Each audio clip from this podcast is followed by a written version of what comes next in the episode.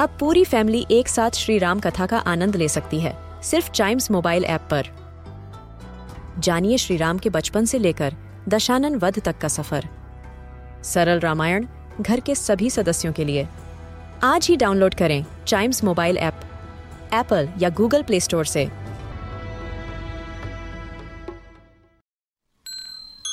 This is Chimes Radio, original podcast.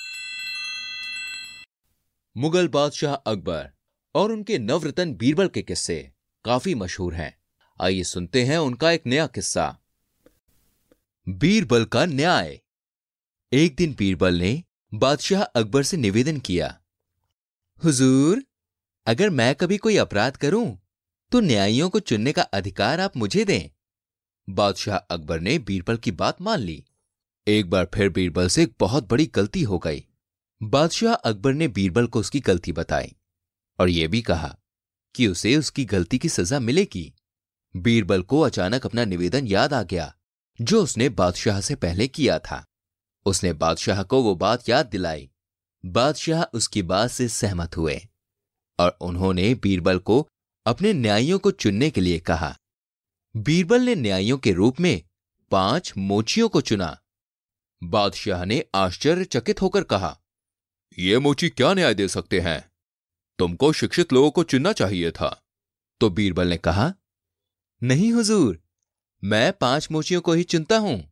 Birbal की पसंद के अनुसार पाँच मोचियों को दरबार में बुलाया गया। बीरबल ने उन्हें अपनी गलती बताई और न्याय करने को कहा। वो ये देखकर बहुत खुश थे कि बीरबल ने उन्हें मामला सुलझाने के लिए बुलाया है। अचानक उन्हें याद आया कि कुछ साल पहले बीरबल ने उन्हें बहुत परेशान किया था। इसलिए अब उन्हें बीरबल से बदला लेने का ये एक मौका मिल गया है। इसी बीच पहले मोची ने कहा जहाँ पना बीरबल ने बहुत बड़ा अपराध किया है। उन्हें 150 मोहर का जुर्माना देना होगा।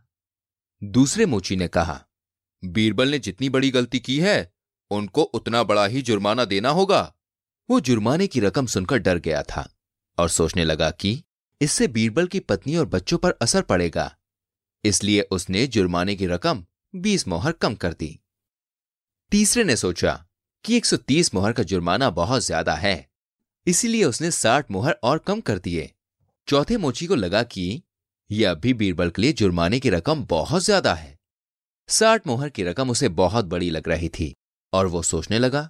उस चौथे मोची ने फिर पाँचवें मोची से बात की। और अंत में उसने भी अपनी सहमति दिखाई। बहुत देर तक पाँचों मोची मिलजुल कर बात करते रहे। किसी फैसले पर आ पाना बहुत मुश्किल था। अंत में बहुत चर्चा के बाद यह निर्णय लिया गया कि बीरबल को चालीस मोहर का जुर्माना देना होगा। बादशाह को पूरी तरह से यकीन हो गया कि क्यों बीरबल ने अपने न्याय के लिए मोचियों को नियुक्त किया था। और इस तरह बीरबल एक बड़ी सजा से बच गए।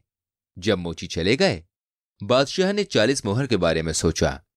हमारे लिए ये जुर्माने की रकम बहुत मामूली है, लेकिन एक गरीब मोची के लिए, ये एक बड़ी रकम है। मोचियों के लिए एक साल की कड़ी मेहनत के बाद भी बीस से पचास मोहर बचाना भी संभव नहीं होता। तो इस तरह से बीरबल ने अपनी बुद्धि और सूझबूझ से अपने आप को एक बड़ी सजा से बचा लिया और बादशाह को अपनी गरीब प्रजा की हालत से भी अवगत कराया।